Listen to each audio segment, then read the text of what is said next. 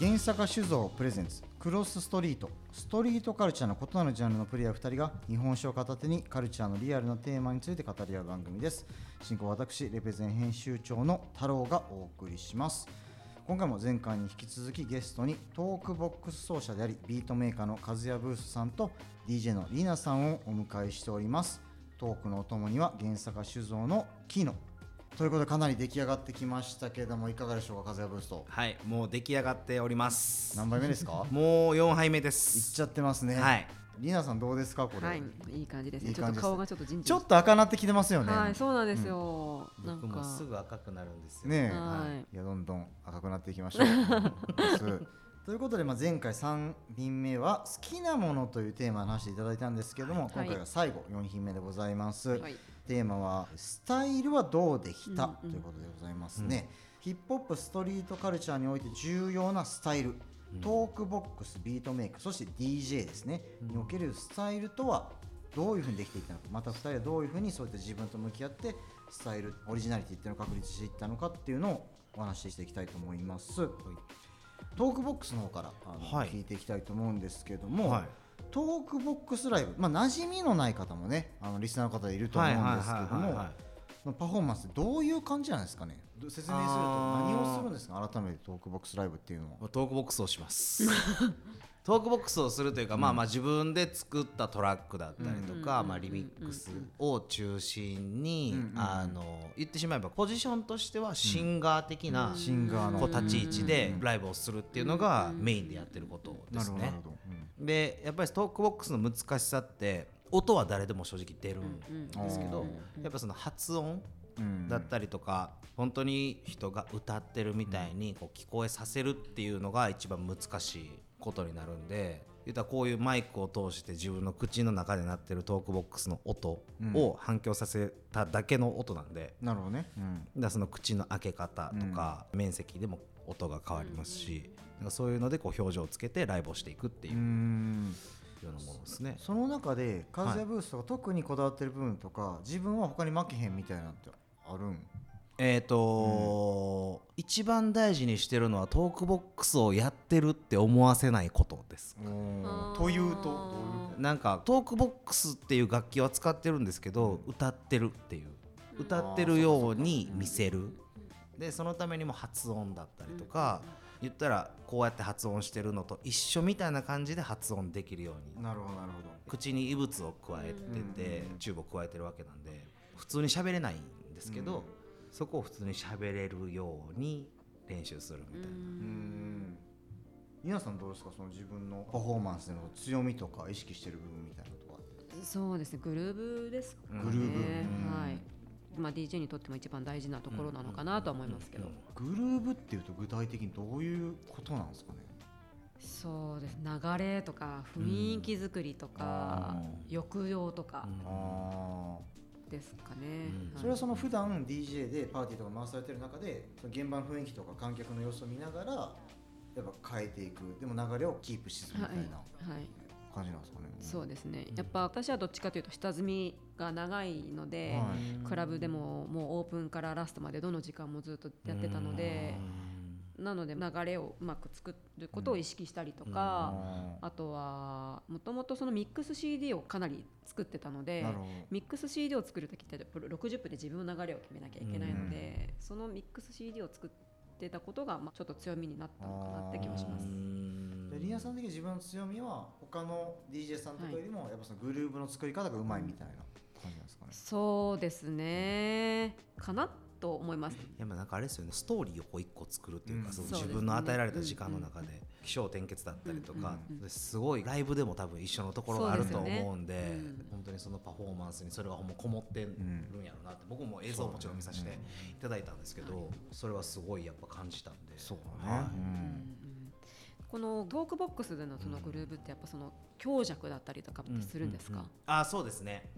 口の開け方とかあとはやっぱりどうしてもボリュームって一定なんですよ。一定なんで、うんうんマイクとの距離はい。でこう調整したりとか、うーん。そうですね。僕もだからその同じように全体の流れもそうなんですけど一曲の中でのそのグルーブみたいなのもやっぱすごい意識しますね。うんトークボックスで言うとさっきもちょっと言ってくれたんやけど、はい。うまい下手ってうん。あんの、これねわからないっす。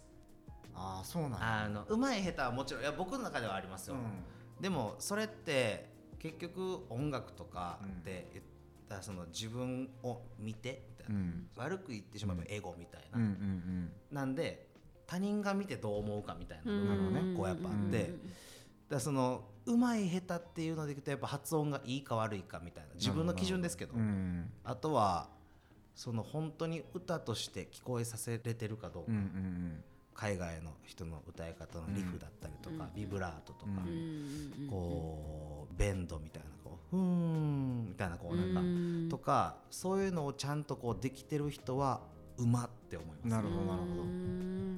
それが自分の尊敬してる海外のトークボクサーでやっぱりいたりするんでその DJ もいろんな、例えばターンテーブルとかコントローラーとかいろんな機種があるんですけど、はい。トークボックスも機種があったりとか例えばじゃあチューブの太さとかそれによってなんか違ったりはするんですか？あのーすごくいい質問ありがとうございます。あのーそうですね。トークボックスって基本的にキはい。ーボードとアンプがあるんですけど、それこそ本当にもう針とか、その皿はい。を何を使うのかと一緒で、やっぱいっぱいあってトークボックスとかもこだわってる人は自作で作ったりするんですよ。へでも僕はちょっとそこまで行ってなくて、はい。で僕すっごい全てのトークボックサーに対して疑問に思うことが一個あってこっちめっちゃこだわってんのになんでシンセサイザーにこだわらへんのってめっちゃ思うんですよ、よだから僕はこっちには別に金かけずにシンセサイザーでいい音するやつにお金かけようと思ったんですよ。なるほどなるほど。でそれであのムーグっていう、はい。あのアナログのシンセサイザーを、もう使い出しても67年ぐらいになるんですけど、うんうんうんそれを今もずっと使ってますね、あと太さははい。発音のしやすさが全然変わります。あー日本日本人は細い方がうん。発音しやすいですねもともとトークボックスについてるチューブって海外仕様なんで、はい。結構直径がこう太いんですよ、うんうんでそれ口に加えると発音がすごいしづらくなるんですけど、僕はいつも東急ハンズでホース売り場があるんですけどはい。直径12ミリのホースを毎回20メートルぐらい一気に買ってでそれを切ってなるほど。のをやってますね。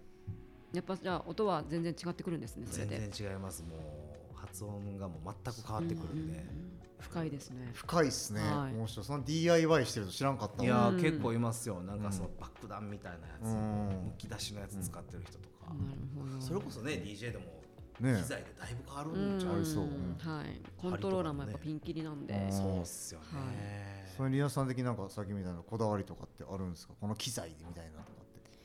そうですね。やっぱミキサーのこだわりはうんまああまあただなんて言うんでしょう。まあ、現場によって置いてるミキサーだったりとかうん機材っていうのはうんそのトークボックスみたいうんに自分のセットを毎回持っていくってわけではないので、まあ、クラブのものを大体使うんですけど、もし選べるとしたらっていうのではミキサーやっぱこだわりですね。これが使いやすいとかプレイしやすいっていうのでは。どこ製がいいん。ですかやっぱパイオニアですね。あまあまあそうですよね、そっかそっか。えでも CDJ でも普通のやつでもどっちでもあやるいきます。はい CDJ でもそうですよね。ターンテーブルでもいきますそれでこううまい下手とかって出てくるもんなんですか機材のあれでも。うまい下手っていうのはあんまり出てこないかなとは思うんですけ機材では、どうん。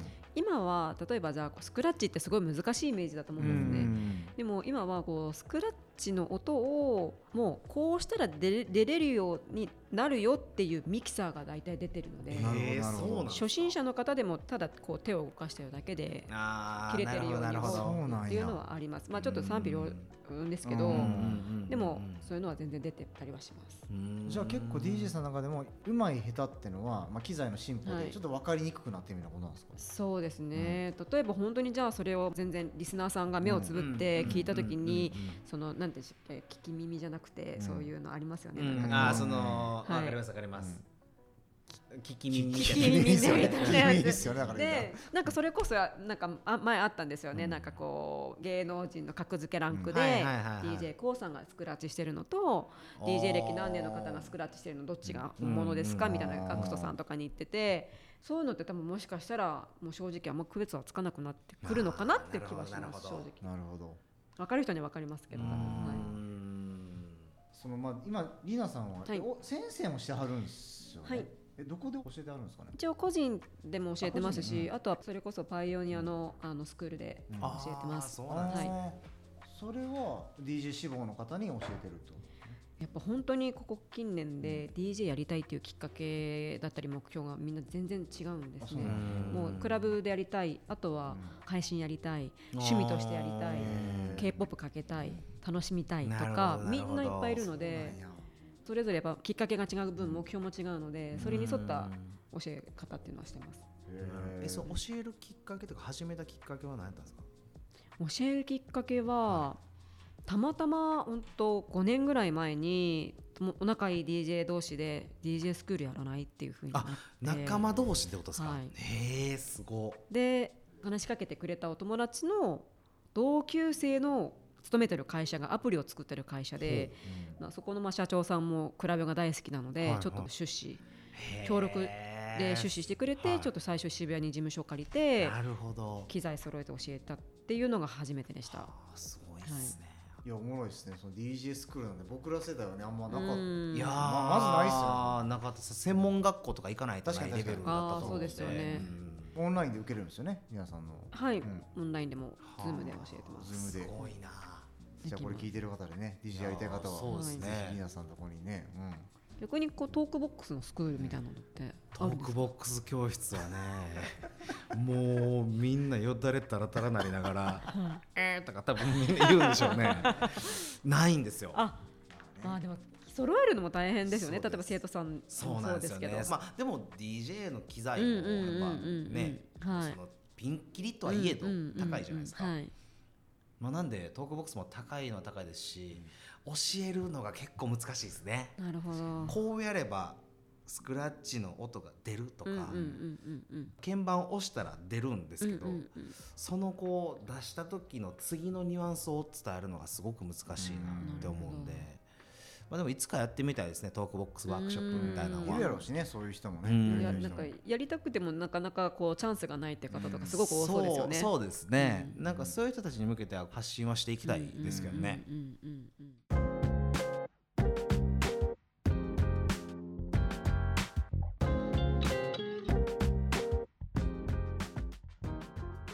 はいということでありがとうございました。じゃあちょっと最後にねフリップの方に今日感じた感想一言で書いていただきました、はい。ではちょっと和也ブーストさんから発表お願いします。はい。僕はですね、まあ、全体通してでもあるんですけど、うん。僕今日実は仕事終わりそうですね。うんうんうんはい。でこういう機会出させてもらってて、まあ、改めて思ったのがこの僕はバランスというなるほど。とこですね。やっぱり自分の、まあ、人生におけるうん。いろんなものの比重があると思うんですけど、うんうんうん。やっぱもちろん音楽だけでいきたいみたいな話もしたんですけど、改めて今日話してみて自分の中でバランスをどう置いていくか。で今どう置いてるかに対して今後どう置いていきたいかみたいな改めて、まあ、話しながら考える機会になったなっていうのはちょっとすごい思ったんで、バランスということをありがとうございます、はい。はい。ではりなさんいかがでしょうか、はなんかちょっとお堅くなりそうなんですけど、はい、進化し続けるおーいいですねこれはどういう意図で書かれたんでしょうか？そうですね。なんか今回4回にわたってロングにこうなんか自分の話だったりとか風谷ブースさんの話を聞かせていただいていろんなカルチャーだったりとか、いろんな環境があって毎日が変わってってるんだなっていうのが思いました、なんか本当それこそトークボックスってフィンガーズとかのイメージだったんですけど、うん。やっぱそのすごいいろんな方たちが進化して、時代も進化して、こうやって身近に風ブスさんとかが素晴らしいなんかこうトークボックスをしてる方がいてそれがまたメディアにも出ててって思うと、うん。なんかあ世の中ってすごい進化してるから自分もそれになんかこう負けじと進化し続けなきゃいけないなと改めて思いました。ありがとうございます。最後まとめていただいてね。すいませんあのなんか。助かります本当に。はい。もう進化し続けます。進化し続けましょう 我々も。はいありがとうございます。はいということで原作酒造プレゼンツクロスストリート。以上になります今日は改めてお二人ありがとうございました。ありがとうございました。